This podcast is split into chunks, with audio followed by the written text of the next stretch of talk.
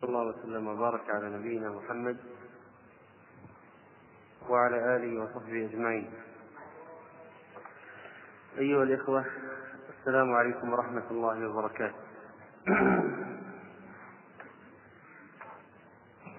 فموعدنا وإياكم في هذه الليلة مع الحلقة الرابعة من هذا الدرس الذي هو بعنوان شكاوى وحلول.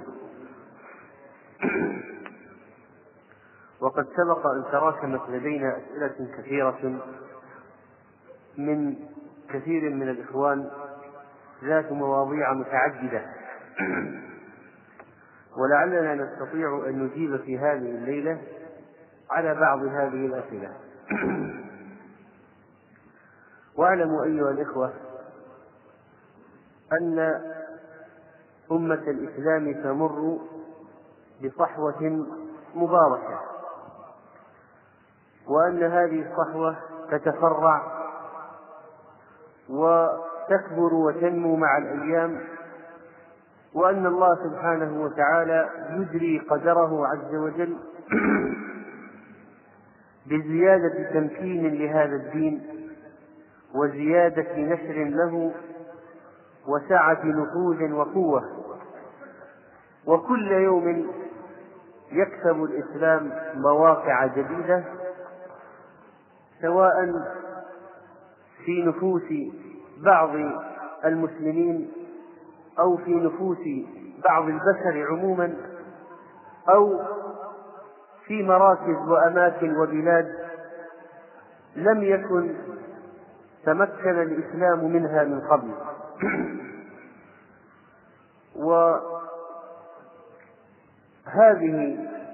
اليقظة الإسلامية تحتاج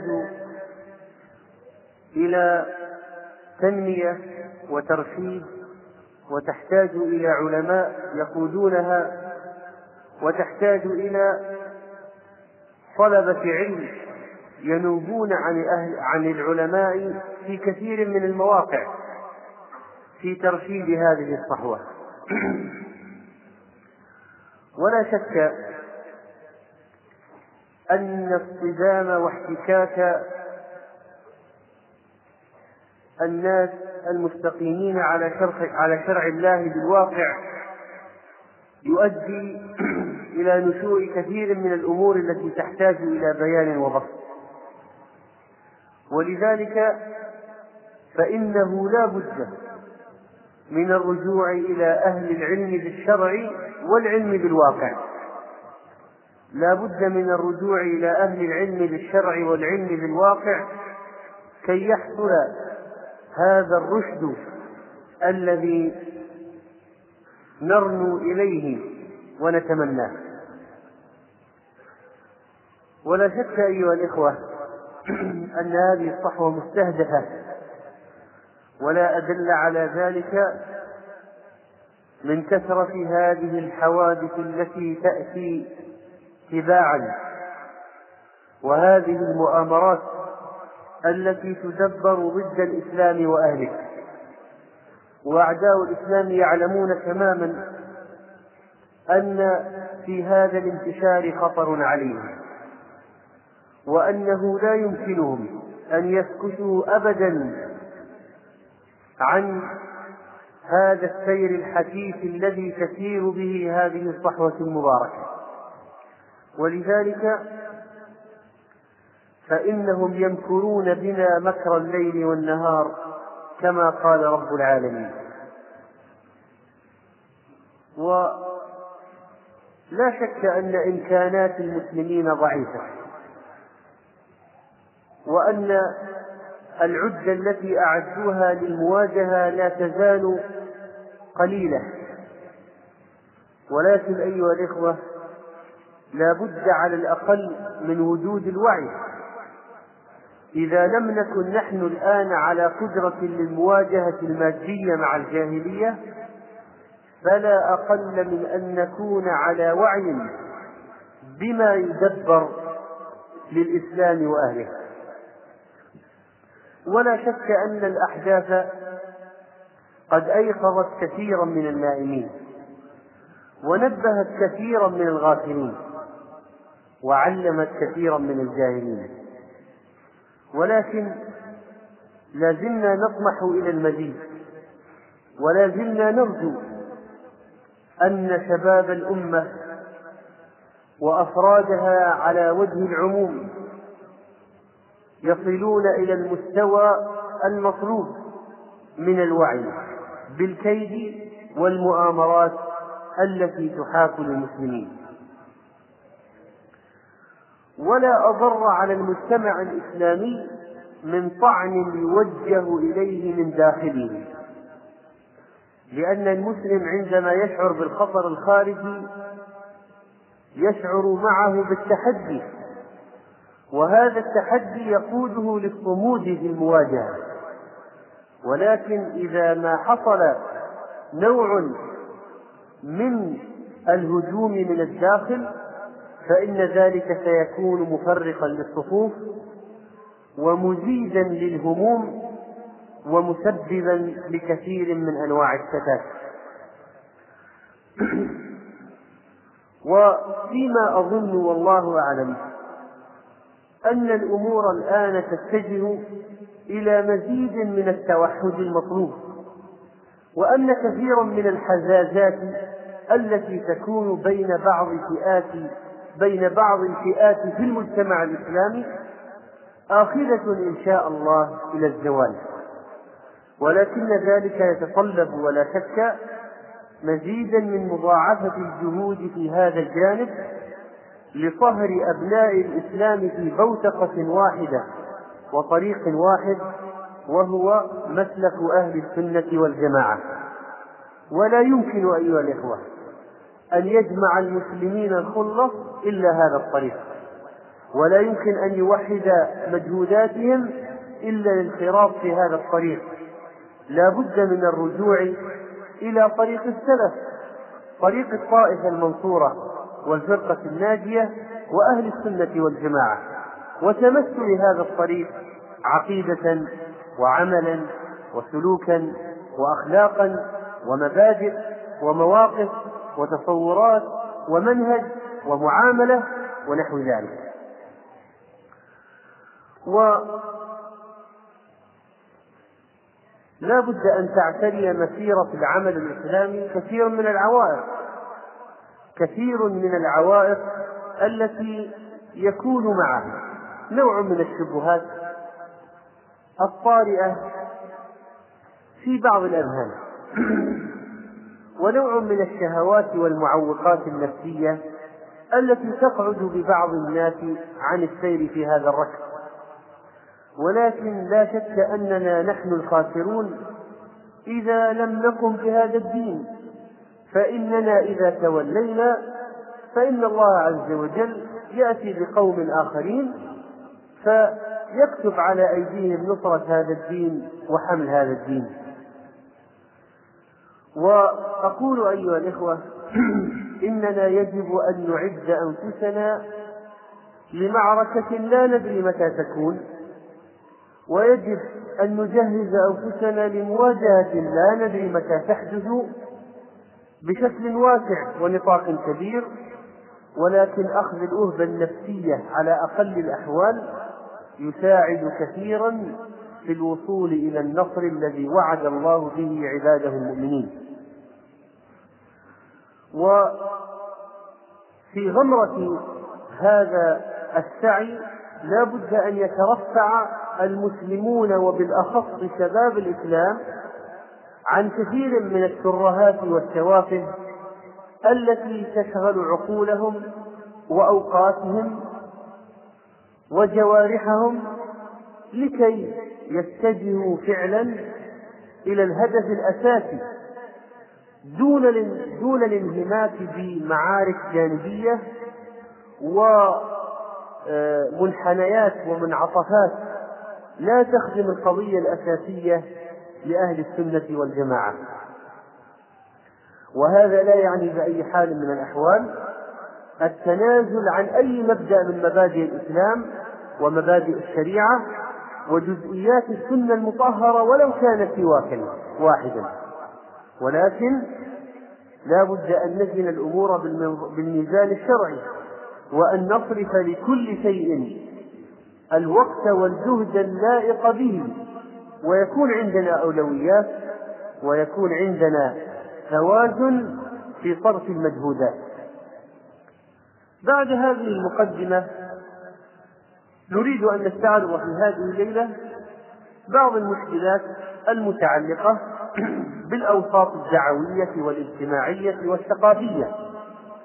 فنتكلم في هذه الليلة إن شاء الله عن موضوع السهر أو مشكلة السهر، وسنتكلم عن مشكلة الحيرة الموجودة في عالم الأشرطة الإسلامية والكتيبات الإسلامية، ونتكلم إن شاء الله كذلك عن المشكلة التي يطرحها بعض الإخوان في موضوع التوفيق بين الدراسة والوظيفة وبين الدعوة إلى الله وطلب العلم الشرعي.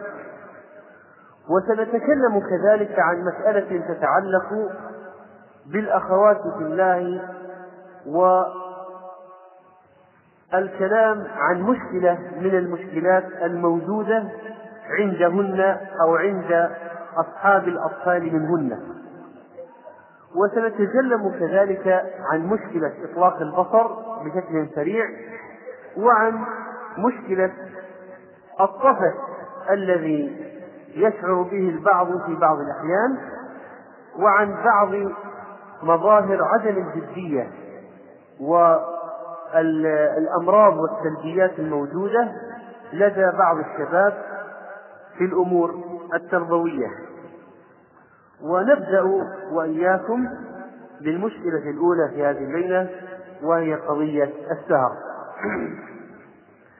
وردت كثير من الأسئلة في هذا الموضوع من بعض الإخوان الذين يشتكون من هذه المسألة ويطلبون الحل لهذه القضية، وبعض الغيورين الذين ينظرون في الواقع فلا يعجبهم أبدا ما يحصل من تضييع الأوقات في الليل من كثير من الناس. ونقول أيها الإخوة، لا شك أن السهر ينبغي أن يقسم إلى أقسام، وسنتكلم عن ثلاثة أقسام رئيسية للسهر. فمن السهر ما يكون في طاعة، ومن السهر ما يكون في مباح، ومن السهر ما يكون في معصية. فأما السهر الذي هو في طاعة فإنه أمر محمود غير مذموم، ومن ذلك السهر في مصالح المسلمين، السهر في الحراسة في الجهاد والرباط والثغور، السهر في قيام الليل وأحيائه، كانوا قليلا من الليل ما يهجعون وبالأسحار هم يستغفرون، السهر الذي كان لا يجعل كثيرا من الدعاة المخلصين ينامون. وعندما تتأمل ما كان يحدث بين أبي البادي والبشير الإبراهيمي رحمه الله، وما يحدث في مجالس كبار الدعاة إلى الله عز وجل من مناقشة الأمور التي تؤرق الأمة، وما يحدث بينهم من التناقش من المناقشة والحوار الهادف ومحاولة الوصول للحلول التي توجد للأمة المخارج التي توصلها إلى طريق العزة والتمكين، وكيفية مواجهة أعداء الإسلام. لا شك أن هذا السهر أمر محمود. وعندما نتذكر قصة ذلك الصحابي الجليل الذي قام يحرس المسلمين، فكان يستغل وقت الحراسة بالصلاة، فرمي في الليل بسهم من المشركين، فلا زال يصلي ولم يقطع الصلاة، ودمه يسيل على جسده وهو يقظان منتبه لما حوله، وفي نفس الوقت يحس بلذة المناجاة وهو يقرأ كلام الله عز وجل ويتلوه بصلاته. أقول أيها الإخوة، لا شك أن هذا سهر محمود إذا لم نضيع واجبا أوجب منه، أو إذا لم يضيع مصلحة شرعية أعلى منه. فإن بعض الناس قد يسهرون في أمر شرعي ولكن يفوت عليهم ذلك صلاة الفجر، وفي هذه الحالة يكون سهرهم مهما كان موضوعه غير صحيح، لأنه أدى إلى تضييع فريضة من فرائض الدين. والصلاة الوسطى على قول بعض أهل العلم، والصلاة التي حضورها فارق بين المؤمن والمنافق، فلا شك أن السهر حينئذ يكون أمرا خطأ لا يصح أن يستمر أبدا. ورسول الله صلى الله عليه وسلم قال: لا ثمر إلا لمصل أو مسافر. ونهى صلى الله عليه وسلم عن النوم قبل العشاء وعن الحديث بعدها، كما جاء في الحديث الصحيح. ولعل النوم قبل العشاء يؤدي إلى تضييع صلاة العشاء، ولذلك فإنه لا ينام المسلم قبل صلاة العشاء لورود النهي في ذلك، وإنما ينام بعد أداء الصلاة. وأما الثمر والحديث بعد صلاة العشاء فإنه أمر غير محمود شرعا في الأصل، إلا إذا كان هناك مسوغ شرعي، مثل الصلاة وقيام الليل، أو ما يكون بين المسافرين من الكلام الذي يهون عليهم قطع الطريق في الليل.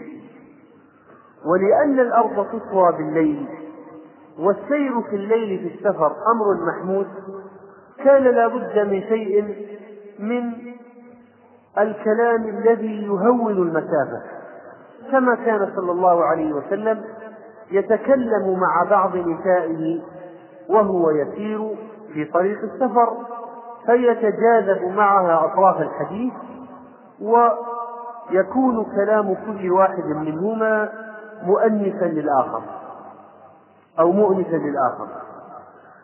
والسهر الثاني وهو السهر المباح، مثل هذا الذي ذكرناه في السفر، وما يكون مثلا مع الضيف، فإن الضيف قد يطرقك أحيانا فيكون الكلام معه والانبساط والاستئناس نوعا من حقوق الضيافة، فيكون أمرا محمودا إذا لم يؤدي إلى مفسدة أو يؤدي إلى تضييع مصلحة أعلى من ذلك.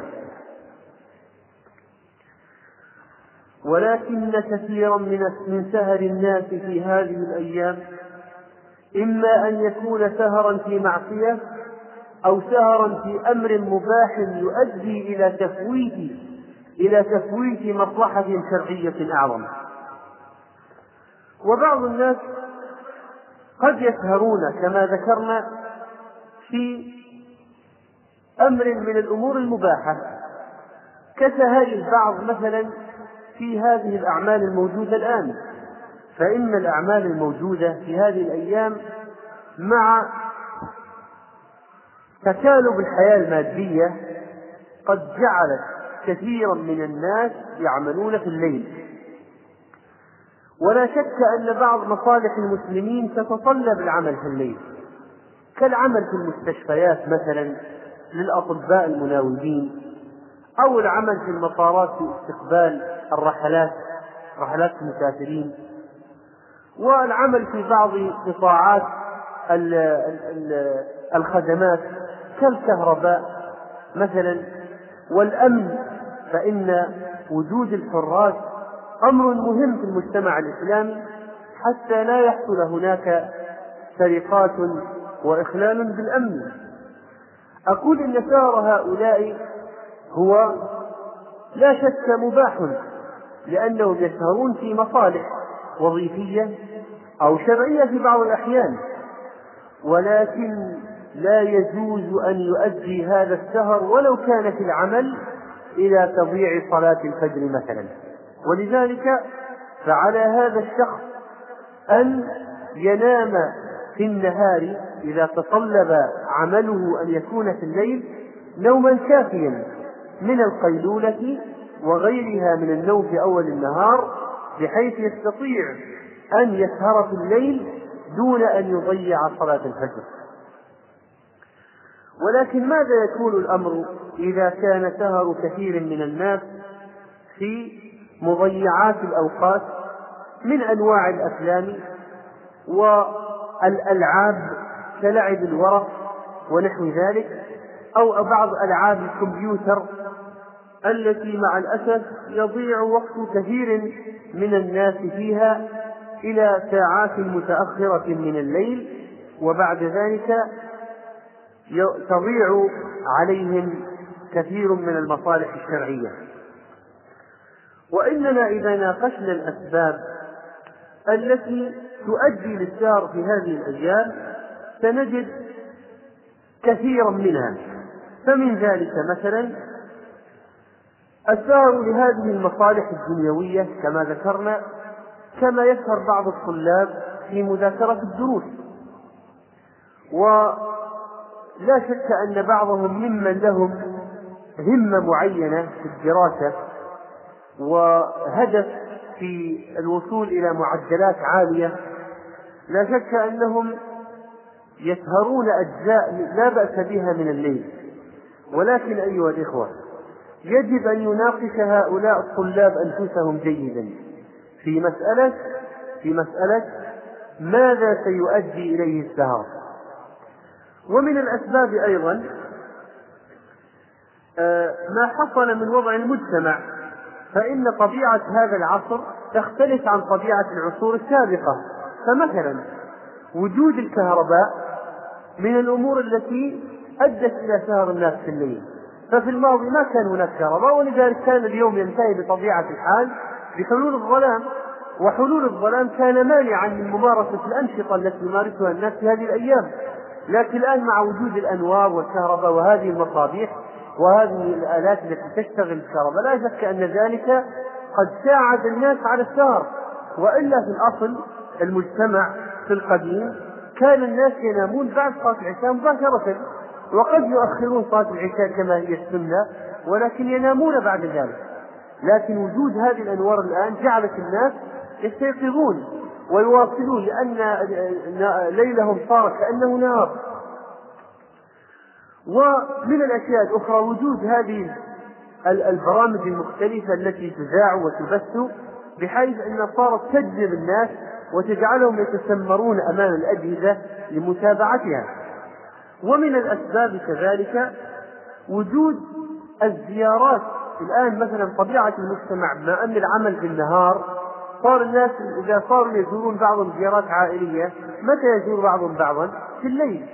فلا يزور، نادر من يزور مثلا في العصر أو في الصباح، إلا إذا كان في آخر الأسبوع. ولكن صار الناس إذا صار واحد عنده مثلا عزيمة أو دعوة أو وليمة أو زيارة عائلية أو زيارة أصدقاء أو حتى مجلس علم، صار ذلك يجعل في الليل. فصارت طبيعة الواقع الذي نعيش فيه من الناحية الوظيفية ومن الناحية الدراسية، جعل أنشطة الناس الخارجية كلها تتكون في آخر اليوم، وتحصل هذه الأشياء في الليل. من الأسباب كذلك وجود بعض الناس الذين يكونون من المتكلمين كلام طبعا غير مفيد في كثير من الأحيان، وإنما تكون زيارات بعضهم لبعض عبارة عن أحاديث يتجاذبون أطرافها حتى يطول بهم الأمر إلى أن يستيقظوا أو يبقون مستيقظين إلى ساعة متأخرة من الليل. وهذه النوعية من الناس الذي يمكن أن نسميهم بالنوعية الثرثارة، التي لا تنام ولا تجعل غيرها ينام مبثوثة موجودة في المجتمع. ولعل طلاب الجامعات والذين يسكنون مع بعضهم في مساكن داخلية يشعرون بهذا الأمر أكثر من الذين يسكنون مع عوائلهم، فإن هذه النوعية تتعرض لكثير من الناس الذين يزورون في أوقات متأخرة في الليل ويفتحون مواضيع يجر بعضها بعضا، وينتهي الأمر إلى تضييع كثير من المصالح الشرعية. وهؤلاء الضيوف الثقلاء الذين لا يراعون مصلحة أنفسهم ولا مصلحة غيرهم ينبغي أن يتقوا الله سبحانه وتعالى في مصالح إخوانهم المسلمين على الأقل. وأما بالنسبة وكذلك من الأسباب الأرق، فإن بعض الناس قد لا يأتيه النوم لعدة مشكلات تعترض ذهنه أو تشغل ذهنه ونفسه من الأمور العائلية أو الأمور المالية أو المشكلات الموجودة في الواقع، أو مثلا المشكلات الموجودة في الوظيفة أو في الدراسة أو أشياء تتعلق بالمعاصي. فإن بعض أو كثير من أهل المعاصي لا يرزقون الطمأنينة في النوم ولا يرزقون الهدوء في الليل ولا يرزقون هدوء الأعصاب ولا يرزقون هدوء النفس. ولذلك فإن القلق يعتري هؤلاء دائما وباستمرار، ومن نتائج ذلك أنهم لا يرزقون النوم الهانئ، ولذلك تجد الأرق مستمر معهم بشكل دائم. قد يكون بعض الناس عندهم نواحي طبية تجعل الأرق موجود في أجسادهم، لكن كثيرا منهم نقول الأرق بسبب البعد عن الله عز وجل. لا شك أن من أكبر أسباب الأرق البعد عن الله عز وجل.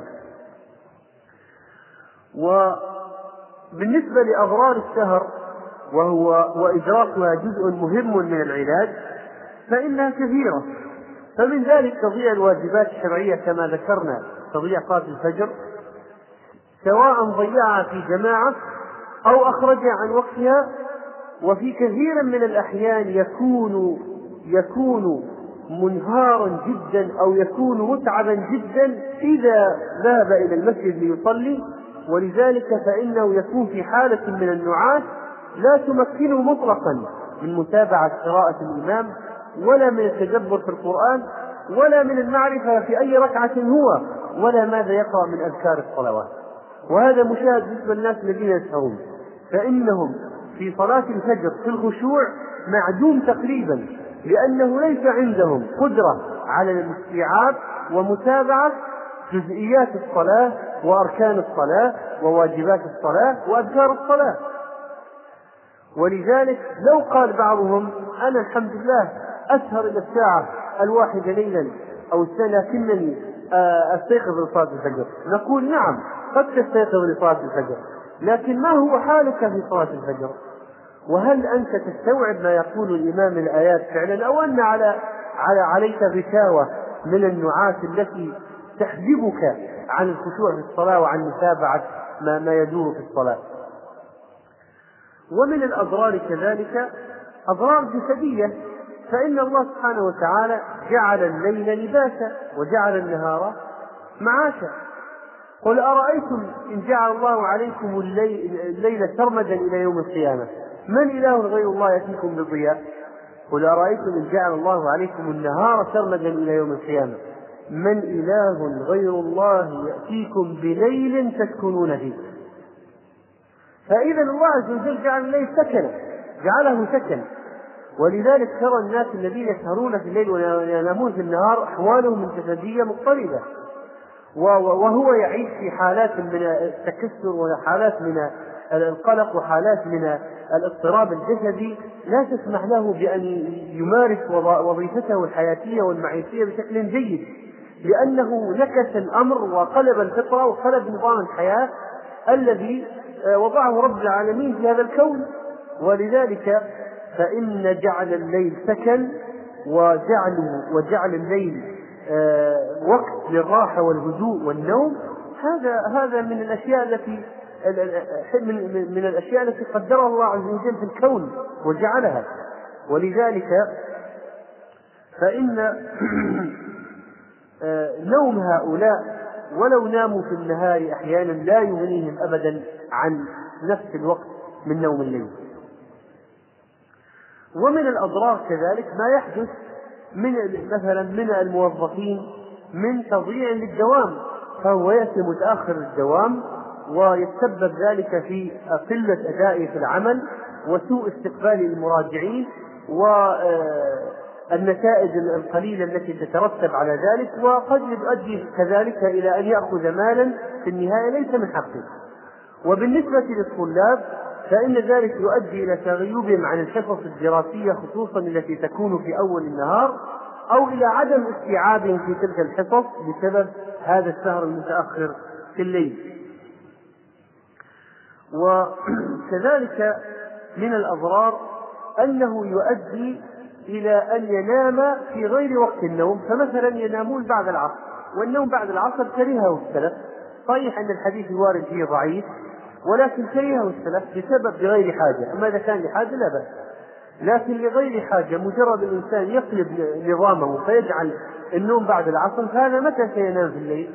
ولذلك سيسهر في الليل لأنه نام بعد العصر، بينما لو كان نام مبكر ما يمكن أن ينام بعد العصر. غاية ما هنالك أن يطبق السنة في نوم القيلولة.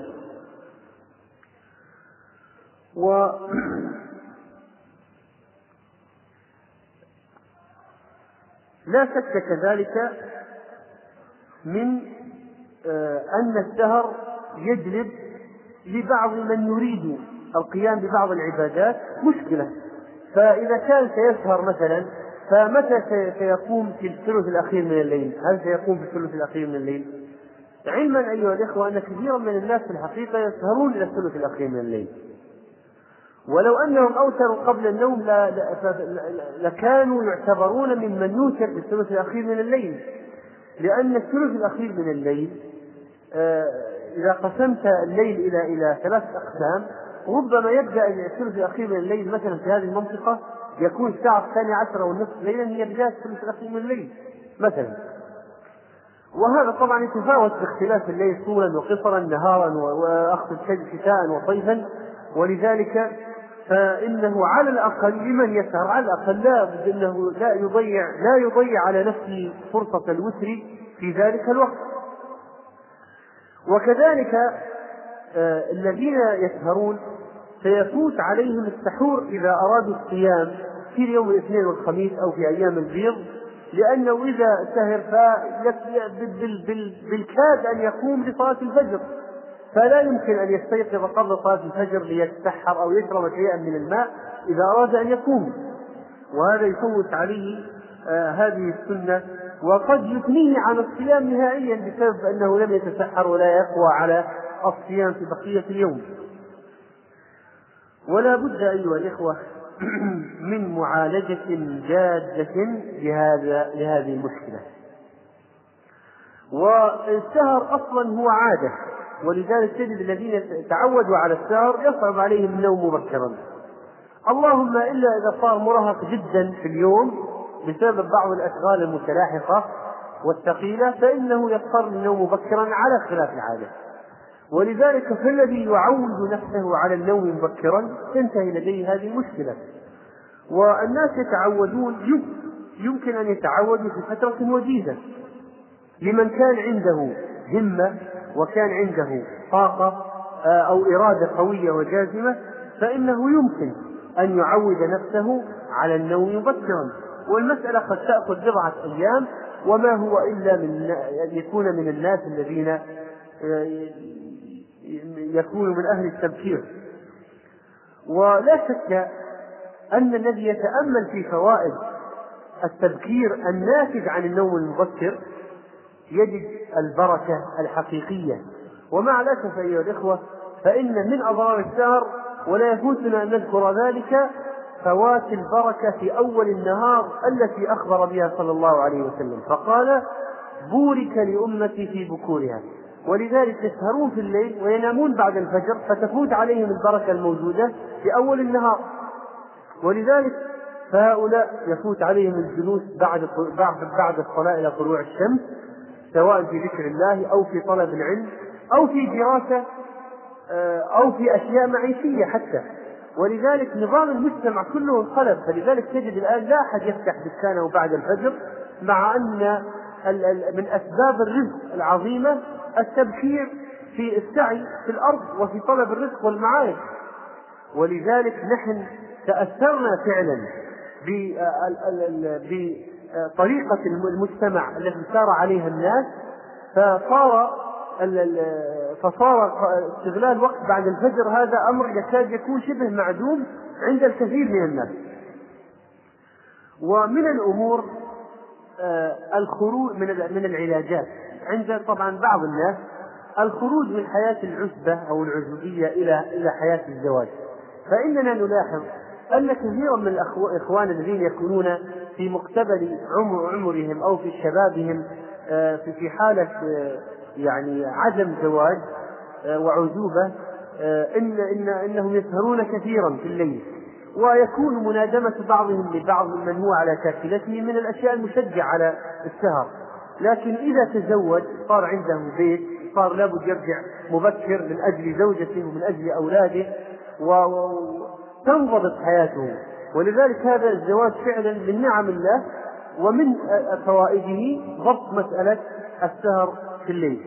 ولعل بعض الإخوان الذين تزوجوا يدركون ذلك جيدا. ومن العلاجات أيضا الإحساس بالمسؤولية وقيمة الوقت. فإن الإنسان إذا كان وقت يذهب هدرا ولا يحس بمسؤولية فإنه سيكون في حالة من اللامبالاة التي تجعله يسهر في الليل وينام في النهار ويضيع كثيرا من الواجبات لعدم إحساسه بالمسؤولية. ومن الأمور كذلك نوم القيلولة وعدم النوم بعد العصر والالتزام بعدم النوم قبل العشاء كما قال عليه الصلاة والسلام.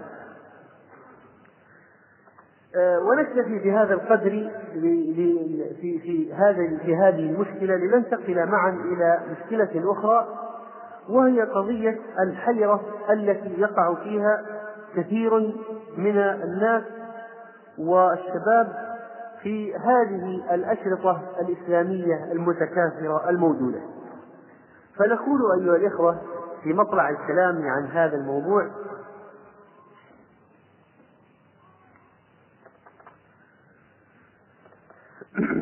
إن من نعم الله سبحانه وتعالى على الدعاة وعلى الناس في هذا العصر أن هيأ هذه الوسيلة النافعة التي تنقل فيها المعلومات وتيسر السبل في التعلم وتدخل النفع إلى كثير من البيوت، وهي قضية توفر الشريط الإسلامي. وتوفر الشريط الإسلامي ساعد على رفع كثير من إزالة كثير من الجهل ورفع كثير من المستويات ونشر الوعي بين طبقات المسلمين في طبقات المسلمين المختلفة. ولا شك أن الأشياء التي انتفعت بها الأمة من الشريط الإسلامي لا يمكن أن توصف ولا يمكن أن تحصر. ونقل كثير من العلم والوعي إلى أماكن لا يمكن أن ننتقل إليها بواسطة هذا الشريط الإسلامي. وصار الشريط الإسلامي بديلا عن كثير من المنكرات الموجودة التي يشتغل بها بعض الناس، وكان سببا في هداية كثير من الناس، وكان تعويضا لكثير من الناس الذين لا يتمكنون من حضور حلق العلم بسماع هذه الحلق المسجلة في هذه الأشرطة. ولكن أيها الإخوة كل شيء إذا حصل فيه جوانب من التقصير ينعكس بشكل سلبي على الواقع. وأقول وأدعو الشباب وأدعو إخواني المسلمين عموما إلى التفكر جيدا في انتقاء هذه الأشرطة الإسلامية. والمشكلة الموجودة عند البعض أنهم يتابعون الجديد والجديد فقط، ولا ينظرون إلى كثير من الأشرطة التي تحوي علما نافعا ووعيا جيدا وذخيرة ممتازة كانت قد قيلت في سنوات الماضية. وصار الهوى في الجري مع الجديد ودخول الإخوان إلى محلات تسجيلات يطلبون آخر ما نزل وآخر ما نزل فقط، صار حاجزا بينهم وبين الانتفاع من كثير من الأشياء النافعة التي حصلت في الماضي وسجلت قبل سنوات. وهذا الهوى أو هذه الشهوة في متابعة الجديد فقط حرمت، وأقول حرمت فعلا، من كثير من المنافع. ولذلك لا بد من إجراء نظرة تعديلية في واقع سماع الأشرطة الموجود عند كثير من الناس اليوم.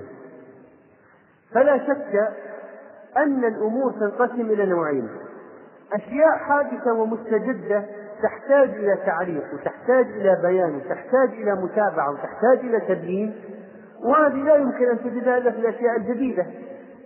ولذلك صار الناس إذا حصل حدث معين، حصلت قضية معينة، يتلهفون ماذا سيقول الشيخ فلان، وماذا سيعلق العالم فلان، وماذا سيقول طالب العلم فلان، وماذا سيقول خطيب فلان، لأن ذلك يعتبر توعية ويعتبر نشر لشيء نافع وتجلية للمواقف وتوضيح للأمور وبيان للمعضلات، وهذا شيء جيد. وهذا لا يمكن أن يكون إلا بمتابعة الأشياء الجديدة، وهذا أمر طيب ولا يمكن أن ينكر أبدا، ولا يمكن أن يعتب على الناس في أن يسألوا عن الجديد في هذا الأمر، أن هذا شيء طبيعي.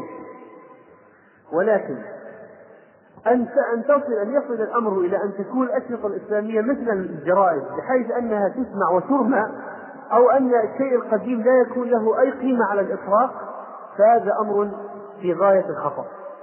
ونقول إن الأجيال الجديدة التي تنشأ وتتربى في المجتمعات الإسلامية وفي المحاضن الإسلامية الخاصة، عندما تنشأ على الجديد فقط، وهؤلاء كانوا غير ملتزمين عندما سجل شريط ممتاز قبل سنوات، أو كانوا صغارا لا يسمعون الأشرطة، عندما حصل محاضرة جيدة قبل سنوات، هؤلاء هذه الأجيال إذا انشغلت بمتابعة الأمور الجديدة فقط فإنها ستحرم من الخير الكثير في الماضي. ولذلك من العلاجات المهمة توجيه أصحاب التسجيلات الإسلامية إلى استدراك أنفسهم في التركيز على الأشرطة الجيدة القديمة وإحيائها وإبرازها وإفتاح المجال لها في التسجيلات. ولذلك فإنه مع الأسف ونحن نوجه الكلام لأصحاب التسجيلات فعلا، وهذا يعني نقد بناء، أن نقول لماذا اختفت زوايا التي كانت توجد فيها أشرطة جيدة لبعض المشايخ الذين ظهروا وبرزوا في في في في في زمن مضى وفي سنوات قريبة ماضية. بعض الزوايا اختفت نهائيا لأن الأشرطة الجديدة كثرت وكثرت وكثرت جدا، فصارت الأشرطة القديمة تزال وتمسح ترفع من الرفوف ليحل محل أشياء جديدة فقط وأشياء جديدة، وليس كل شيء جديد مفيد، فقد يكون هناك شيء قديم أهم من الشيء الجديد بكثير جدا. ولذلك فإن الغثائية إن كانت قد دخلت في جوانب، فمن الجوانب التي دخلت فيها قضية هذه الأشرطة التي ينبغي أن تنقح ويبرز الشيء المفيد ولو كان قديما. ولذلك لابد أن يعمل لها إعلانات ودعايات، وليس فقط صدر حديثا وصدر جديدا وتنسى الأشياء الماضية التي قد حصل فيها تحضير جيد من بعض المشايخ وفتاوى مهمة من بعض العلماء وتوعية جيدة من بعض المفكرين الإسلاميين. مع الأسف هذا التوجه أيها الإخوة غير موجود بشكل كاف، ولئن تعالت أصوات بعض المخلصين ممن يريدون توجيه هذه القضية إلى أحياء بعض الأشرطة القديمة ونشرها، فإن الأمور عند كثير من الإخوان ليست هكذا في في في الاهتمام بهذه المسألة. ولذلك فإننا نترحم فعلا على بعض الأشرطة الجيدة التي اختفت من السوق تماما ولم يعد لها تداول بين كثير من الشباب، مع أنها تغطي جوانب جيدة جدا في المجتمع. وليست الأشرطة الإسلامية مثل السلع الغذائية بحيث إذا انتهى بحيث أن يكون لها مثلا فترة انتهاء وانعدام الصلاحية، فإذا ذهبت انقضت ولم يعد لها فائدة على الإطلاق. فإن هذا الدين أيها الإخوة وهذه المسائل الشرعية كما ذكر منها ما هو مستجد يحتاج إلى المتابعة الجديد بشأنه، ومنها ما هو لا يمكن أن تتغير قيمته بتقادم الزمن. فمثلا الفتاوى الشرعية، قضاء المواعظ مثلا، القضايا مثلا الجوانب الاجتماعية والأخلاقية الخلقية وبعض جوانب الوعي والكلام في أمور كثيرة من الدين، مسائل لا زلنا نحتاج إليها، ومهما مضى عليها من السنوات فإن سماعها لا زال يبقى مفيدا ويبقى يعني يبني أشياء كثيرة في النفس. والحقيقة أنني أقول لإخوان أننا نحمد الله عز وجل أن ظهر في هذا الوقت كثير من أهل العلم ومن المفكرين ومن طلبة العلم ممن برزوا في مسألة بيان الحق والصدع به وتبيان حلول المشكلات وتقديم الإسلام بطريقة سهلة إلى الناس وتبسيط القضايا الإسلامية وطرحها بشكل عصري.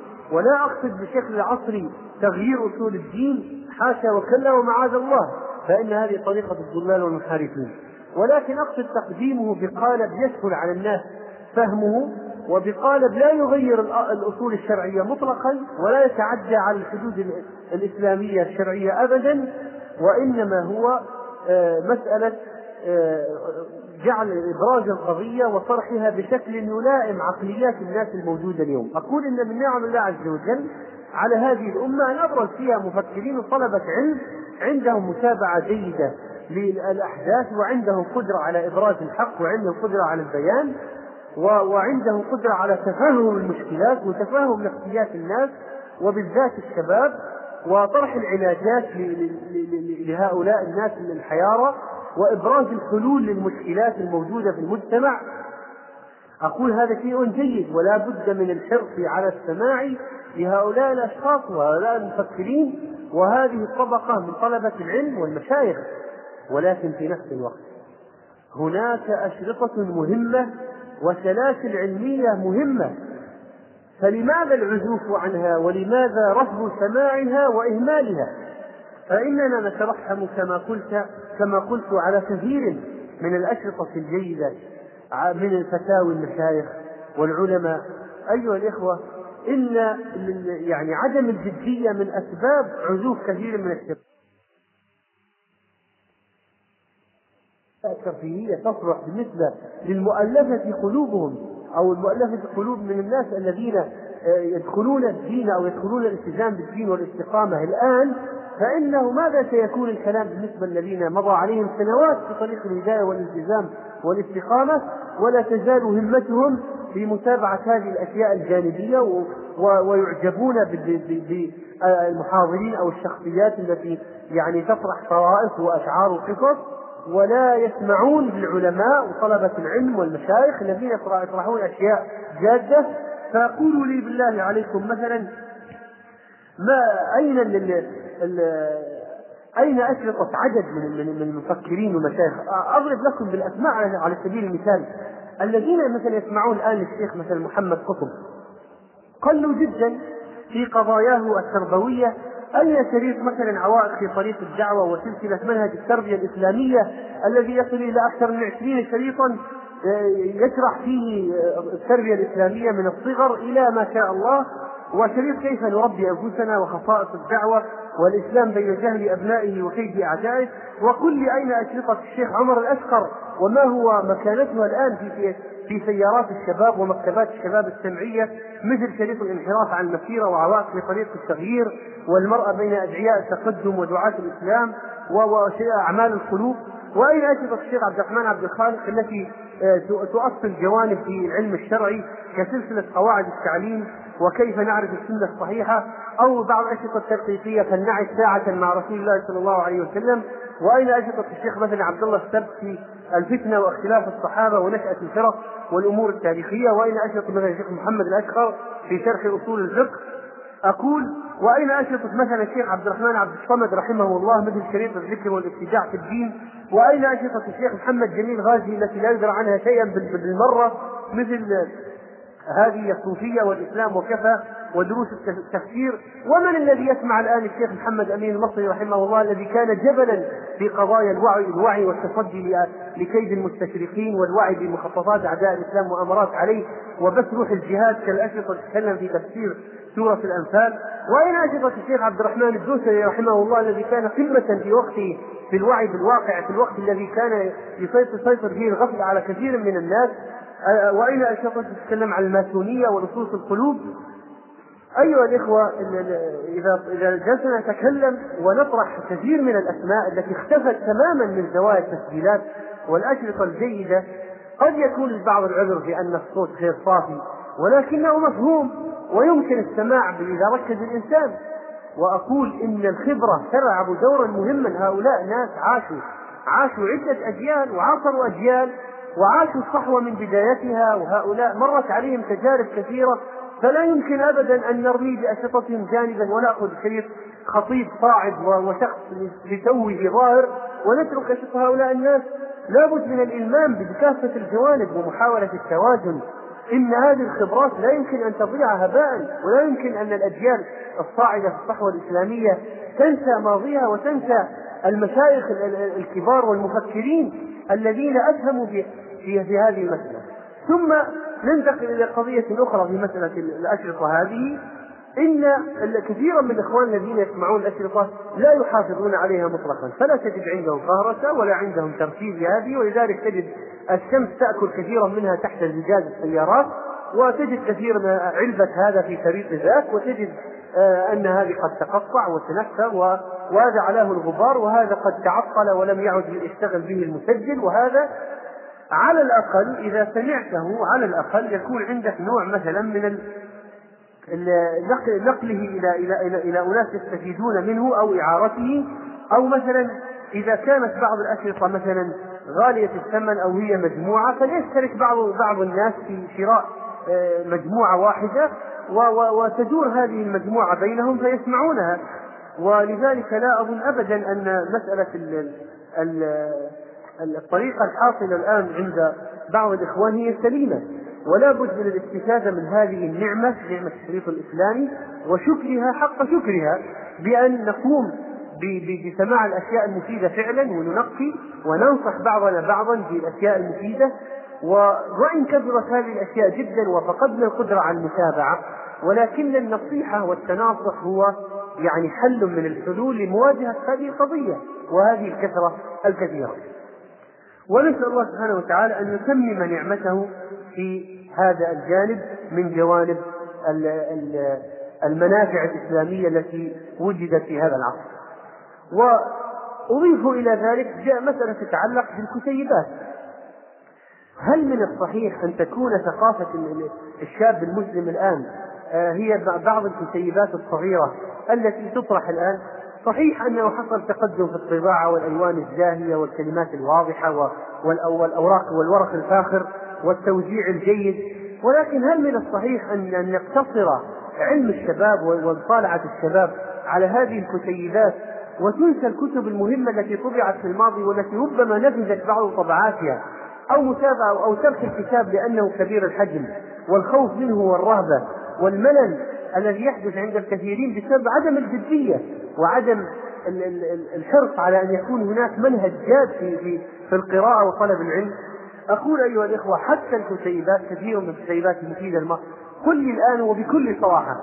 مثلا كم عدد الذين يقرؤون كتاب أو قرأ كتاب مثلا معالم الطريق لسيد قطب رحمه الله، مع أنه كتاب ممتاز جدا وغاية في القمة في مسألة الوعي بالواقع وبناء التصورات والمفاهيم المهمة.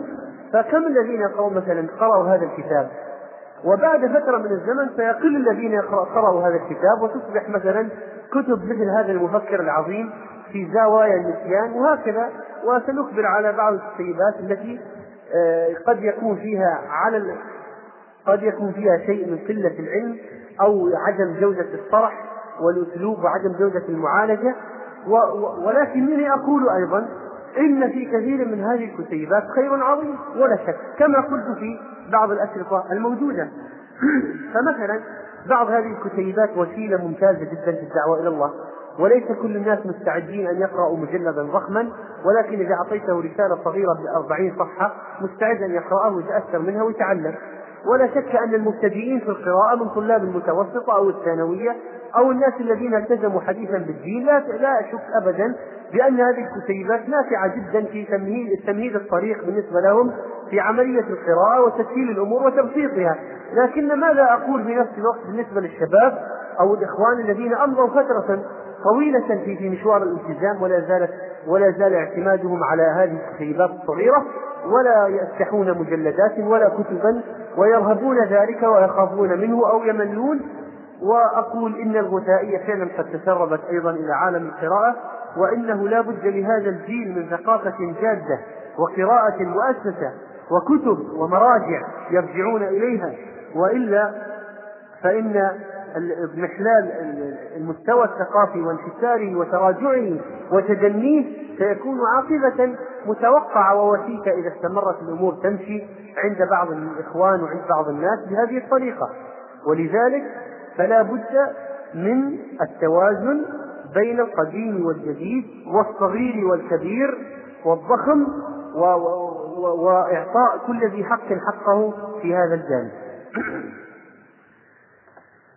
ثم أنتقل أيضا إلى قضية أخرى من القضايا التي طرحت في بعض الأسئلة، وهي مسألة التوفيق بين الدراسة والدعوة إلى الله، أو بين الوظيفة والدعوة إلى الله وطلب العلم الشرعي. يشكو كثير من الناس من مسألة أن الوظيفة تأخذ أغلب الوقت، ونرجع إلى العمل منهكين ومتعبين، ولا نجد وقتا للقراءة ولا للدعوة إلى الله عز وجل. ويشكو كثير من الطلاب من أن الدراسة تضغط عليهم، وأن الجامعة صعبة، وأن الاختبارات متوالية ومتلاحقة، وأن الدراسة تحتاج إلى تركيز، تحتاج إلى جدية، وأن الحصص تستهلك أكثر وقتهم بحيث أنه لا يبقى لديه إلا وقت قليل للقراءة في كتب العلم الشرعي أو للتحرك في بعض الأنشطة الإسلامية كالدعوة إلى الله وصلة الرحم وزيارة الناس وإقامة علاقات اجتماعية مع الجيران وزيارة المرضى إلى آخره من الفرائض الإسلامية والشعائر التعبدية. لا شك أن هذه من المشاكل التي أوجدها الواقع، وأنا لا أشك بأن الواقع الذي نعيش فيه زيادة عن الشيء المعقول والحد المطلوب من الانشغال بأمور مادية. لا شك الناس الآن، الحياة الآن مؤسسة على أن الإنتاج المادي هو الأساس، وليس الإنتاج الشرعي أو الإنتاج الإسلامي والدعوي، وهذا حقيقي بخلاف المجتمع الإسلامي في السابق. ومع أن ساعات العمل أقصد العمل المادي الدنيوي في السابق في المجتمع الإسلامي الأول كان أقل، وكان الساعات الأكثر للجهاد وطلب العلم والدعوة إلى الله، لكن الله عز وجل بارك لهم وفتح عليهم وعاشوا في رغد من العيش، وانتصروا على الأمم واكتسحوا البلدان وجانت لهم شعوب كثيرة. ونحن بسبب أن حياتنا مؤسسة أن الربح هو الأساس، والإنتاج هو الأساس، والشهادة هي الأساس، فضيعنا أوقات كثيرة فيها وما التفتنا الجوانب الشرعية، فقلت البركة وقلت الأرزاق وقلت الأرباح وكثرت الخسائر، وصار الناس في هم وغم وجل العيش لأجل متابعة الرزق وكسب المال والسعي لإحراز الشهادة وهكذا. وهذه مسألة ينبغي عليكم أن تتأملوا فيها لتدركوا الفرق بين الماضي والحاضر، وكيف أن الناس والمجتمع إذا اتجه إلى الله فإن الله يرزقهم ويبارك في أوقاتهم وأعمالهم، بحيث أنهم لا يحتاجون إلى أن يمضي فترة طويلة من العمل من الدراسة ويذهب أكثر اليوم في أشياء دنيوية ومادية. ولا شك أيضا أن العدل الموجود في المجتمعات الإسلامية الماضية كان كفيلا بأن يصل لجميع الناس حقوقهم وأرزاقهم ولا يجدون عناء.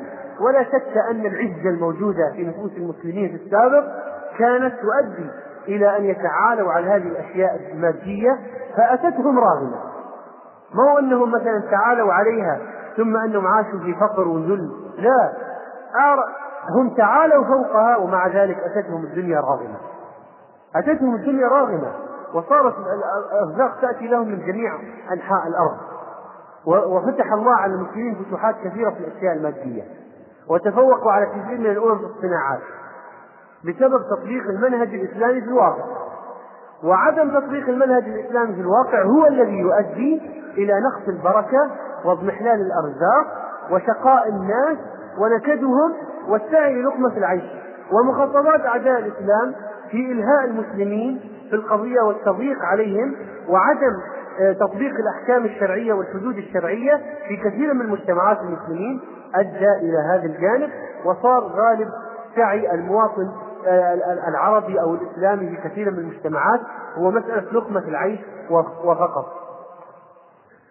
ولأن الأهل والأبوين صار المسألة عندهم بالنسبة للولد هي قضية الشهادة، وأن الشهادة هي أهم شيء، صار التركيز عليها في الكلام ومطاردة الشاب والولد، بحيث أنه لابد أن يدرس، لابد تأتي بالشهادة لكي تعمل، تتوظف، تتزوج وإلى آخره. وفصار الآن الشيء الأساسي هو الدراسة.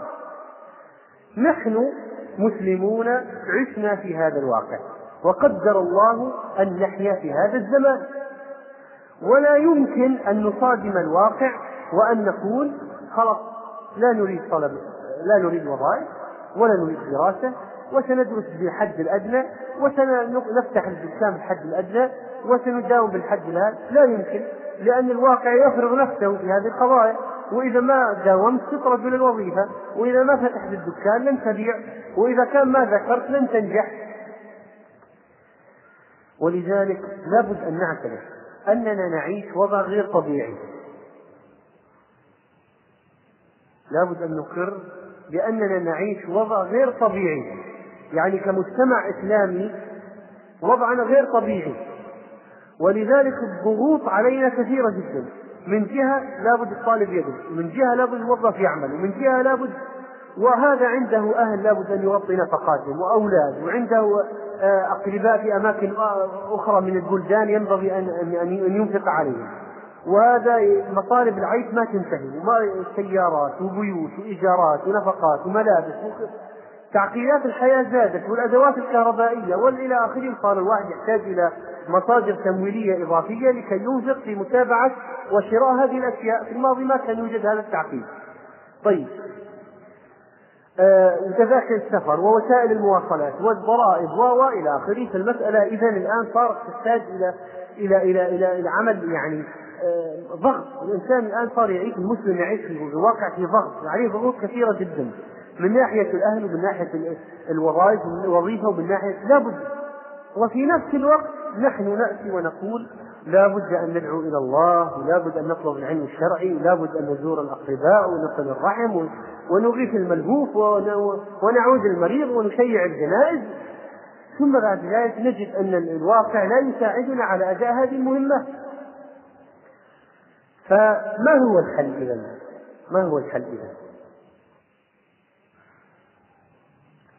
نقول أولا لابد أن نعترف كما ذكرنا بأننا لا نعيش وضعا طبيعيا، وهذا سيجعلنا بالتالي نصل إلى نتيجة، وهي أننا لن نتوقع إنتاجا إسلاميا كبيرا جدا بالشكل المطلوب من الناس الذين يعيشون في هذه الظروف المعيشية والوظيفية والدراسية. ولذلك علينا أن ننظر إلى الأمور نظرة واقعية. فلا يمكن أن نطالب الناس الآن بإنتاج سعد وأبي عبيدة وخالد وعمر وإلى آخره وابن تيمية والعلماء والمشاهير والناس. حتى الناس العاديين الذين كانوا يعيشون في الماضي كان لهم إنتاج لا يمكن أن نطالب به الناس العاديين الآن. فإذا صارت عندنا النظرة الواقعية في الأمور عند ذلك يمكن أن ننطلق. فنطلب من الشخص أن ينتج، سواء تطلب من نفسك أو تطلب من غيرك، أن ينتج بما يستطيع أن ينتجه. فإذا الثغرة أين تكون؟ الثغرة تكون مثلا في ضياع الأوقات، عدم استغلال الوقت، عدم تنظيم الوقت. يمكن أن يكون هنا في ثغرات، لكن من جهة أن تطلب من الشخص أن يترك جامعته أو مدرسته أو وظيفته لكي ينشغل بالأعمال الإسلامية، الآن هذا الأمر غير واقعي، لا يمكن أن يوجد. وبناء على ذلك فإننا نقول إننا إذا التزمنا بمنهج الله سبحانه وتعالى فإن الله سيطرح البركة في أوقاتنا وفي أعمالنا وفي مجهوداتنا. ويمكن أن نعمل في الساعة الواحدة إذا التزمنا بمنهج الله أكثر مما يعمله الشخص العادي في الساعة الواحدة. والالتزام إذن بمنهج الله هو الذي يعوض لنا شيء من النقص الحاصل في الوضع غير الطبيعي الذي أشرت إليه قبل قليل. وعدم الانسيابية واللامبالاة وعدم الجدية في الأوقات لابد أن يغطى وأن يكافح وأن يقاوم بجدية ورغبة صادقة في مسألة استغلال كل دقيقة من الوقت بما يعود عليك بالنفع، ومسألة السعي للتوفيق بين الأمور بشكل متوازن هو الحل لمثل هذه الظروف التي نعيش فيها. ولا شك أن الناس في العادة في أي قضية طرفان ووسط. الناس عادة طرفان ووسط. تجد في ناس مغالين في الدراسة والوظيفة جدا، وكل ما صار عنده مصدر يأتي بمصدر آخر، وكلما أكمل شهادة يريد شهادة ثانية. هذا الشخص في عنده غلو في قضية الأشياء الدنيوية، لأنك إذا جلست تتوسع في الأعمال والوظائف والتجارات وهكذا بحيث أنك تستغرق كل وقتك. إذا متى تعمل الإسلام؟ ومتى تربي نفسك؟ ومتى تهتم بأهلك؟ ومتى تطلب العلم؟ ومتى تقدم لهذا الدين؟ لن يحدث. ولذلك القناعة من العلاجات المهمة، القناعة بما يكفي حاجتك. إذا صار عندك ما يكفي حاجتك وتصل به رحمك وتنفق في سبيل الله الحمد لله، فتكون الزيادة حينئذ نوعا من الأمور غير المحمودة، لأنها ستشغلك عن قضايا شرعية وإسلامية ودعوية وعلمية لا بد من القيام بها. الطرف الآخر قد يكون عندهم غلو في مسألة ترك الوظائف، ترك التعليم وترك الدراسة وترك بقضية أنه لا بد أن الآن نتفرغ للجهاد ونتفرغ للعلم ونتفرغ، وما عندهم مادة. لو كان والله واحد ثري عنده إرث ولا عنده مثلا مدخول تجاري، إيجارات وعقارات، كان قلنا له نعم يا أخي أنت ما دام عندك يعني مردود وعندك إيجارات وعقارات تأتيك بما يكفيك ويكفي أهلك ويكفي مصروفاتك ويكفي أولادك، لو أردت أن تزوج واحد أو تنفق على واحد، إذا الحمد لله، إذا أنت الآن مكلف ومحاسب من الله أكثر من غيرك، من هذا الرجل الموظف المسكين البسيط صاحب الدخل المحدود أو المتدني. فالقناعة أيضا مهمة. فإذا صار عندنا الآن غلو في جهتين، طرفان ووسط. الوسط هو التوازن الذي يفرض على الإنسان أن يعاش الواقع بواقعية ويأتي لنفسه بالأشياء المفيدة والأشياء المادية، المدخولات المادية المعقولة لمواجهة التكاليف الحياة، وفي نفس الوقت يستغل أوقاته. فلا يمكن أن يقول واحد أنا ما عندي وقت مطلقا أقرأ فيه ولا أطلب العلم، ولا عندي وقت مطلقا في حياتي أن أدعو إلى الله، ولا عندي وقت مطلقا أن أزور جاري، ولا عندي وقت مطلقا أن أعود مريضا. هذا إنسان في الحقيقة إنسان يعني يضحك على نفسه ويخادع نفسه. ما في واحد بهذا الشكل، لا يمكن.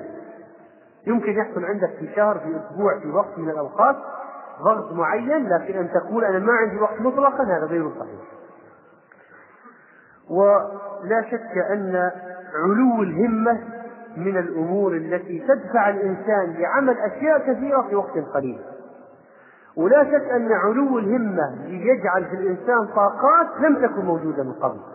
وإذا كانت النفوس كبارا تعبت في مرادها الأجسام، وإذا كانت النفوس كبارا تعبت في مرادها الأجسام.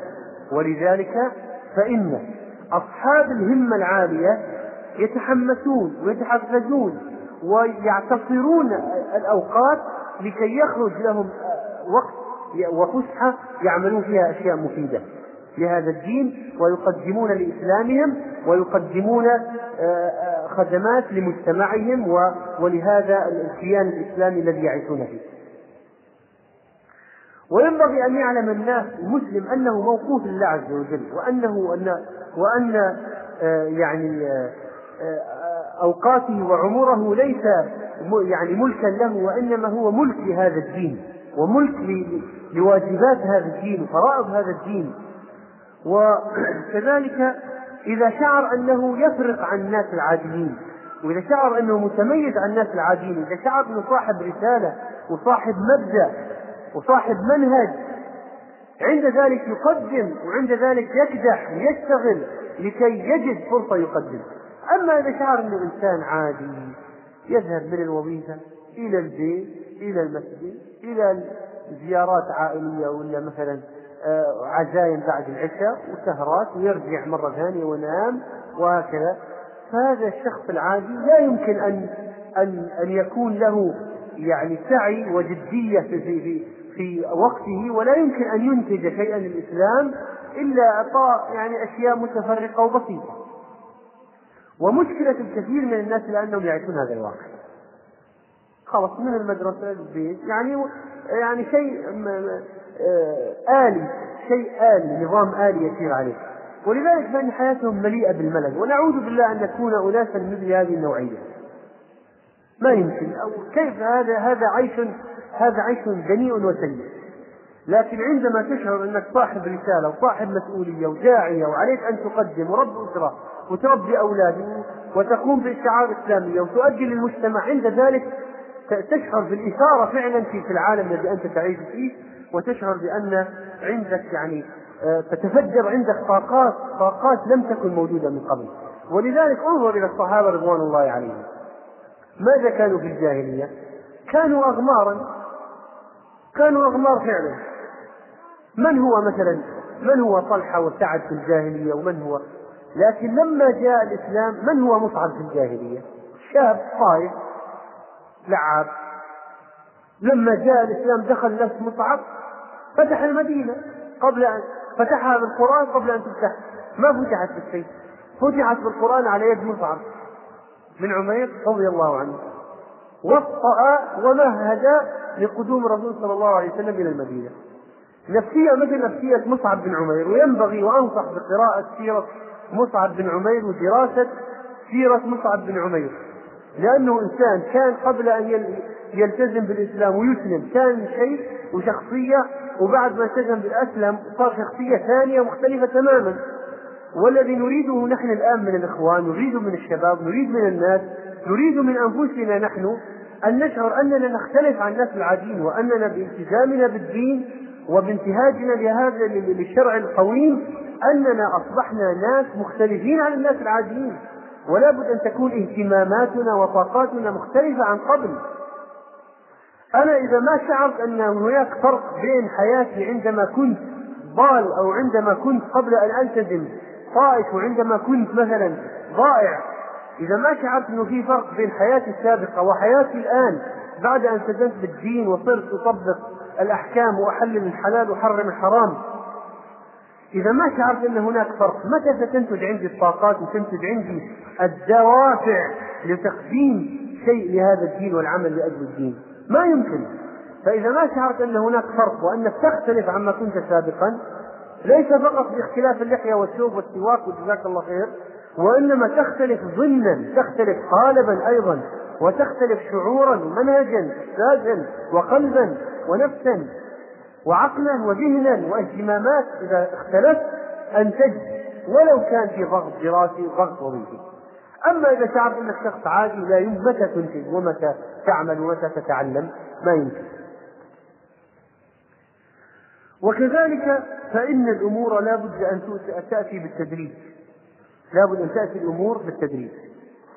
فما يمكن أن يهجم الواحد يقول خلاص أنا الآن لا يمكن. أما شيء اسمه يعني ممارسة ألعاب بدنية هذه ستترك نهائيا، وقضية مثلا يعني مسائل يعني اجتماعية وما تضيع وقتي في زيارات عائلية هذا أبدا لن يحدث، وإن أوقات الوجبات والنوم لابد بدل ما أنام 8 ساعات لأكون جادا، لابد خلاص من غد 4 ساعات، لابد خلاص 4 ساعات، ما يمكن هذا. هذا معنى الحديث الضعيف الذي هو حكمة صحيحة: إن المنبت لا أرضا قطع ولا ظهرا أبقى. واحد مسك الدابة عنده مشوار طويل للسفر على الدابة، قال لابد أن أقطع المسافة وأكون جاد ومحقق للإنجاز، فجهد على الدابة وأرغمها وسار بها وحثها وبقي عليها يمشي ويمشي ويمشي، وفي النهاية هلكت الدابة من شدة السير وانقطع في الطريق، فلا أرضا قطع ولا ظهرا أبقى. ولو أنه مشى بشكل تدريجي وارتاح ومشى لبلغ النهاية. ولذلك فإن من العلاجات مسألة التدرج وأخذ الأمور بالطريقة الصحيحة وبالنصاب والقسطاس المستقيم. ولا يمكن أن الإنسان يعمل وقد كلف نفسه فوق طاقته. وتأمل في سيرة العظماء تجد أنهم تدرجوا. أنت الآن تظن مثلا شيخ الإسلام ابن تيمية كانت المهام التي قام بها مثلا بعد مثلا لما صار عمره مثلا نفرض مثلا 50 سنة مثل المهام التي كان يقوم بها وعمره 30 سنة؟ أما يمكن، لأن الإنسان يكبر وتكبر معه طموحاته وأهدافه وإنتاجه ومهماته، والمسؤوليات المطلقة على عاتقه تكبر مع تقدمه هو وسيره. ولذلك فإن الإنسان يحتاج إلى جدية مضاعفة، كلما تقدم في المشوار مسافة أكبر، وكلما قطع مسافة أكبر. ولا بد كذلك من الأمور التي تتعلق بالتوفيق بين الدراسة والدعوة، والدراسة وطلب العلم، والوظيفة والدعوة، والوظيفة وطلب العلم. التفريق بين الأشياء الملحة والأشياء المهمة. كيف؟ مثلا أنا طالب أعرف أن بعد أسبوع ستبدأ الامتحانات النهائية، هذا شيء ملح.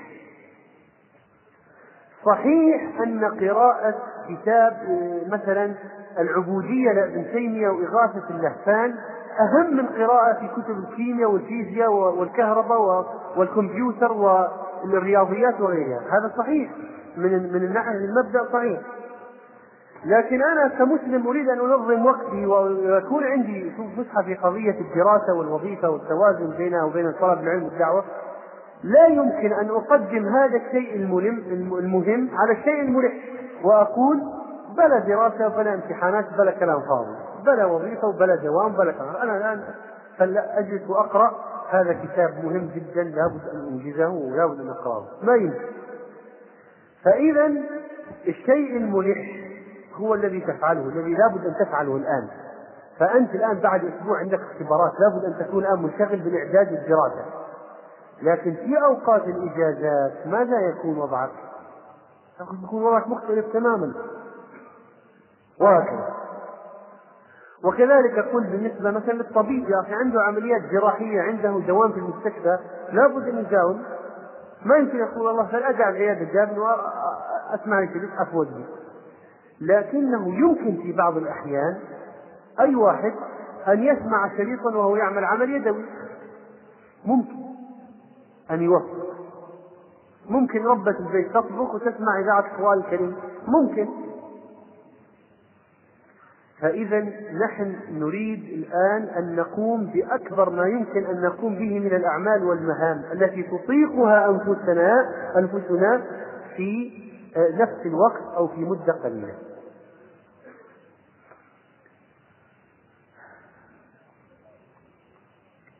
وكذلك بالنسبة للدعوة إلى الله عز وجل، أنا يمكن أن أصطحب شخصا معي لأدرس معه أو أشتري أغراض من السوق معه أو أدي عمل مثلا دنيوي معه، وفي نفس الوقت أنا أعلمه أشياء وأنبهه، وعلى الأقل إذا جاء وقت الصلاة روح أنا وياه نصلي سوا،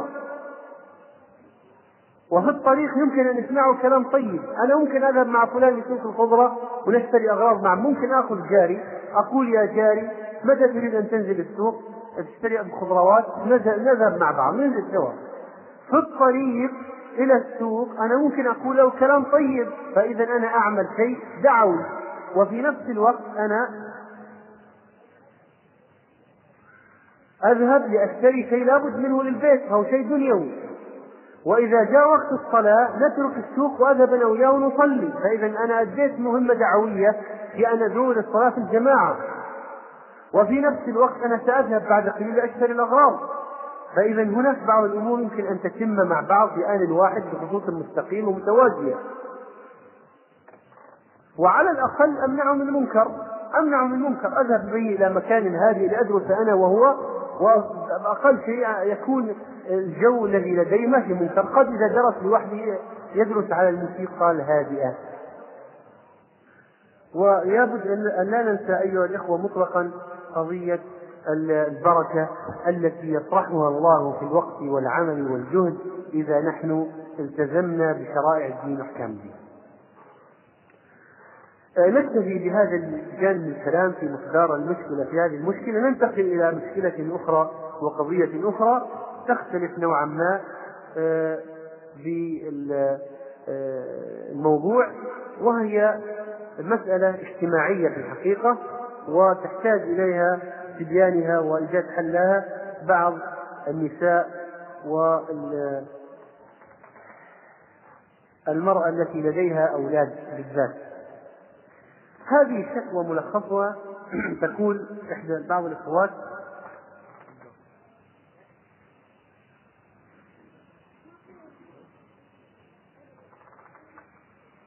فهو مثلا بعض الأخوات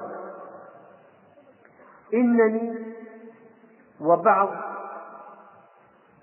قريناتي من النساء المستقيمات ونحن متزوجات ولدى كل واحدة منا طفل أو طفلين أو ثلاثة، نجتمع في مثلا بيت واحدة لنتدارس ونتذاكر في العلم والدين، وإن وجود الأطفال معنا يسبب مشكلة أو معدة مشكلات في هذا الاجتماع. طبعا يمكن نحن يعني معاشر الرجال لا نقدر المسألة حق قدرها، لأننا لا نباشر مسألة الملازمة في الأولاد الصغار وكل شيء يعني، أو قد لا يكون بعض المتزوج يشعر بالمشكلة، لكن هي إذا أنت نظرت إليها ودخلت في قالبها وعشت لحظاتها تشعر فعلا أنها تحتاج إلى إيجاد حل وإيجاد يعني كلام في تبيان هذه المسألة. إذا اجتمع النساء في مثلا بيت وكل واحدة مع أطفال، فإن الذي يحصل أن مثلا بعض الأولاد يعتدي، بعض أولاد ولد هذه يعتدي على ولد تلك ويضربه، فقد يشجه وقد يفعل به شيئا مؤذيا. وبعض الأولاد اللي عندهم نوع من الشقاوة مثلا يكسرون بعض المحتويات الموجودة في بيت المرأة المضيفة صاحبة البيت. بعض الأولاد قد من الصغار مثلا قد يتبولون على السجاد أو الفرش الموجود في البيت ويحدثون به نجاسة وضررا. بعض الأولاد قد يتخاصمون على لعب الأطفال الموجودة في بيت هذه المرأة المضيفة، فينتج عن ذلك مثلا شعور بالعداوة أو شيء من العداوة والاقتتال الطفولي بين الأطفال، في يعني هذا أخذ لعبة هذا، أخذ لعبة كذا، صار مشادة وصار هذه الإشكالات تنتج أشياء. فمن الأشياء التي تنتجها مثلا أن مثلا المرأة هذه صاحبة البيت تغضب بطبيعة الحال لأن مثلا ممتلكاتها في البيت قد حصل لها ضرر، وأيضا يعني تشعر بنوع من الخشية لأن الزوج إذا قدم رأى هذا الشيء مكسور وهذا مكسور وأنت ما انتبهت للأولاد وأنت فيحصل أيضا مشكلة مع الزوج. أيضا لما يضرب ولدها فلن تكون هي يعني قريرة العين ومطمئنة القلب لأن ولدها قد ضرب ولأنه أوذي ولأنه اعتدي عليه، فيشعر بألم نفسي من هذه المسألة. أيضا التدخل في حل النزاعات بين الأطفال، وخصوصا عندما تقوم مثلا امرأة وتضرب طفلة أو ولد الأخرى، فإن الأخرى اللي هي أم الطفل ستجد في نفسها كيف ضربت ولدي. وأيضا عندما تقول امرأة لولد امرأة أخرى أنت غير مؤدب وأنت ومثلا تتكلم عليه وتقول ولدك والله شقي، ولدك هو الذي يقوم بضرب الأولاد، ولدك هو مسبب المشاكل، ولدك هو لو غاب ارتحنا وارتاحوا الأطفال، ولدك هو ما شاء الله عن 10، ولدك طيب. طبعا هي الأم هذه لابد أن تنفعل وتستثار، لأنك معنى أنك قدحت في ولدها معناها قدحت فيها وفي طريقتها في التربية، ويعني مهما كان الولد عند أمه فهو كأحسن غزال موجود في العالم. فماذا يكون الوضع بالنسبة لمواجهة هذه المشكلة؟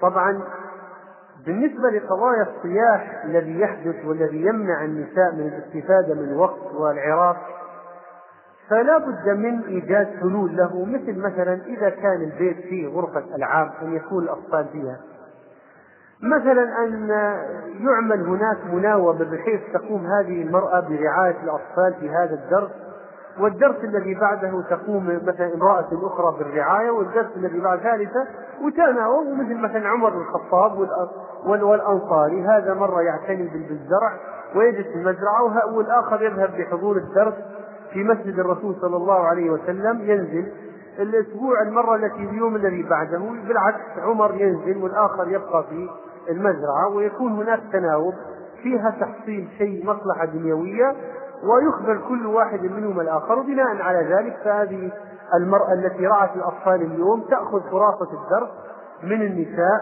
في آخر الدرس أو من إحداهن مما حصل، وهكذا يمكن أن يكون هناك تعاون على الخير من هذه الناحية.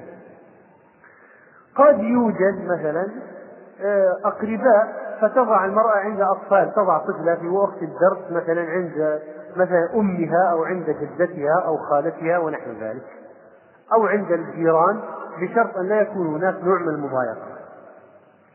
وفي نفس الوقت وفي الجهة الأخرى وهي قضية نزاعات الأطفال ومشاكل الأطفال، ينبغي أن تعود الأم طفلها على الانضباط وتربيه على الأدب وعدم الاحتجاج على الناس، لأنه في بعض الناس قد يقول لابنه إذا ضربت كف اضرب 2، وإذا لكمت لكمة امسح فيه الأرض. هذه الطريقة من التربية، ويقول والله أنا بدي ربي راجع على الرجولة، لا يمكن يرضى بالذنب، ليش ما هو رجال. طيب هذه طريقة في المسألة، هذه خطأ، وتربويا المسألة سقيمة ونتائجها سيئة، لأنه لا بد أن يتربى على عدم الاعتداء، ولا بد أن يعاقب إذا اعتدى، وإذا اعتدي عليه يأتي ويشتكي، ما المسألة تذهب، ولا بد معاقبة المخطئ حتى يشعر الولد أنه قد رد إليه اعتباره. وهكذا مثلا لا بد أن تحلل النزاعات الأطفال بطريقة مناسبة، مثل شغلهم عن مسألة العراق بلعبة جديدة أو بقضية أخرى، وتقسيمهم إلى فرقتين، مثلا هذا يلعب مع هذا يلعب مع هذا بحيث أنه ينسون مسألة الشجار، لأنه في كثير من الأحيان يكون تدخل الأمهات لفض النزاعات أسوأ مما لو استمر الأولاد في العراق، لأن الأطفال أحيانا قد يرون لعبة فينشغلون بها وتركون العراق، وربما لو ترك الأمر مع بعض الشدة في البداية أحسن من أن يحدث تدخل خارجي وتكون الأطراف المتنازعة كبرت وانتقل النزاع إلى العوائل وانتقل إلى أب هذاك وهذه اشتكت عن زوجها وهذه اشتكت عن زوجها والزوجين صار بينهم مشكلة أيضا وكبرت القضية. بينما لو ترك الأطفال أحيانا نقول في بعض النزاعات البسيطة يكون أولى. وكذلك فإن الأطفال ببراءتهم لا يضمرون إساءة لمن حصل بينه وبينهم مشكلة بخلاف الكبار، وهذا أيضا من الشيء الذي يعني يحبذ عدم التدخل. كذلك فإن التدخل باليد بضرب يعني ولد امرأة أخرى ما هو شيء محمود، وإنما ينبغي مثلا تنبيه ولدته على حذا وليس التكفير بطفل أمام الجماعة، لأن التكفير بطفل أمام الجماعة يعني التكفير بها وبطريقة تربيتها. وكذلك فإن يعني عند الانتهاء من الزيارة المفروض أن يقوم النساء بترتيب البيت الذي كنا فيه الآن، وهذا مما يعني يساعد المرأة صاحبة البيت، فقبل 10 دقائق مثلا من انتهاء الدرس تقوم هذه ترتب مثلا البيت والكنب والأغراض والأطباق، ويساعدنا في غسل مثلا الأشياء حتى لو رجع الزوج إلى بيته ما يجد البيت قائم قاعد ويحمل على زوجته وليش الوضع هكذا، فيكون هناك تعاون من جهة ترتيب البيت. وكذلك فإن يعني على الأمهات الانتباه في موضوع مثلا يعني لا مؤاخذة يجب أن نذكر هذا حتى تكون المسألة يعني أيضا قضية مثلا تغيير حفاظ الأطفال، وبعض مثلا الأمهات ما تنتبه تأخذ ولدها من البيت دون أن تغير له الحفاظ أو دون أن يعني يذهب إلى بيت الخلاء ليقضي حاجته حتى لا يفعل شيئا في بيت الضيوف أو بيت المرأة المغيبة. بعض النساء لا يراعين هذا، تأخذ كيفما اتفق وهناك يعني تبدل له.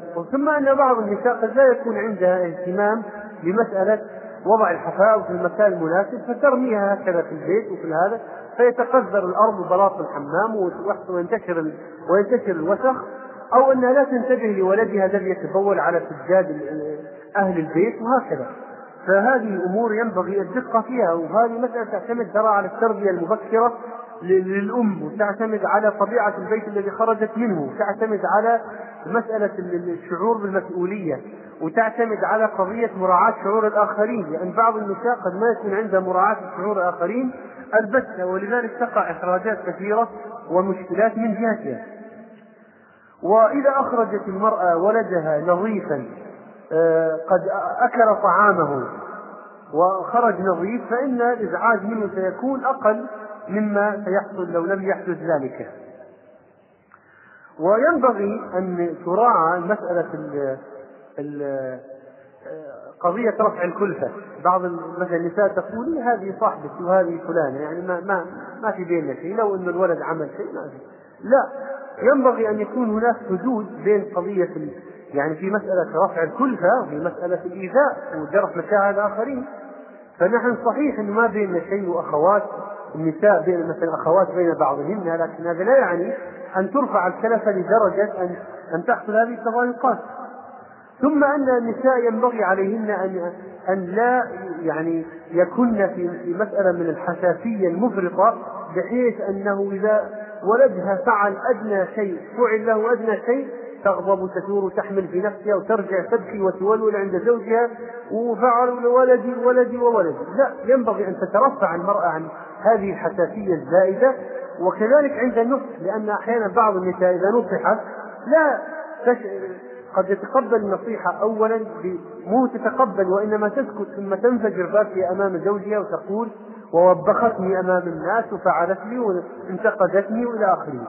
وهذه مشكلة عظيمة جدا. لعل الوقت يسع الكلام على مسألة الحساسية المفرطة عند النساء، في في في المحاضرة المتعلقة بمشكلات الحياة الزوجية والتي وعدنا بها سابقا، ولعلنا ننفذ الوعد إن شاء الله في مطلع الأسبوع، ليس القادم هذا وإنما الذي بعده، بمحاضرة مستقلة عن سلسلة دروس الأربعاء، ربما تكون في جامعة عباية الدمام إن شاء الله، لأننا وعدنا بها. وقد كثرت المشكلات الزوجية جدا والشكاوي جدا، والطلاق الحاصل بسبب مشكلات قد ازداد وارتفعت نسبته، ولا بد من طرح المسألة بجوانبها المختلفة.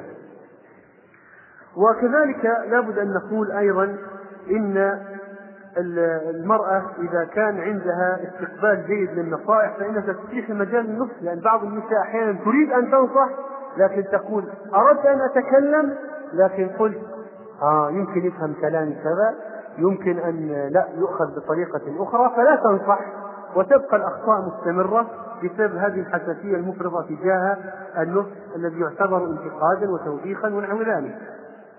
ثم أن ضرب الأولاد بإجراء انتقامي مؤذي الأولاد ليس حلا، فإن بعض النساء قد يفعل ولد شيء فتقول من باب يعني لف الموضوع أضرب ولدي ضربا مبرحا جدا، والولد ما عنده ذاك الشعور وهذا الإحساس بالخطأ، فيكون العقاب أكثر من الجريمة.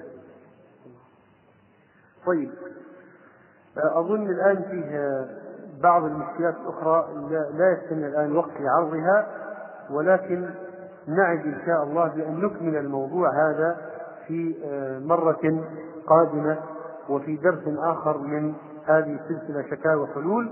ونسأل الله سبحانه وتعالى أن يجعلنا وإياكم هداة مهتدين غير ضالين ولا مضلين، وأن يرزقنا الإخلاص في القول والعمل، ونسأله السداد وحسن الخاتمة. وصلى الله على نبينا محمد، والسلام عليكم ورحمة الله وبركاته.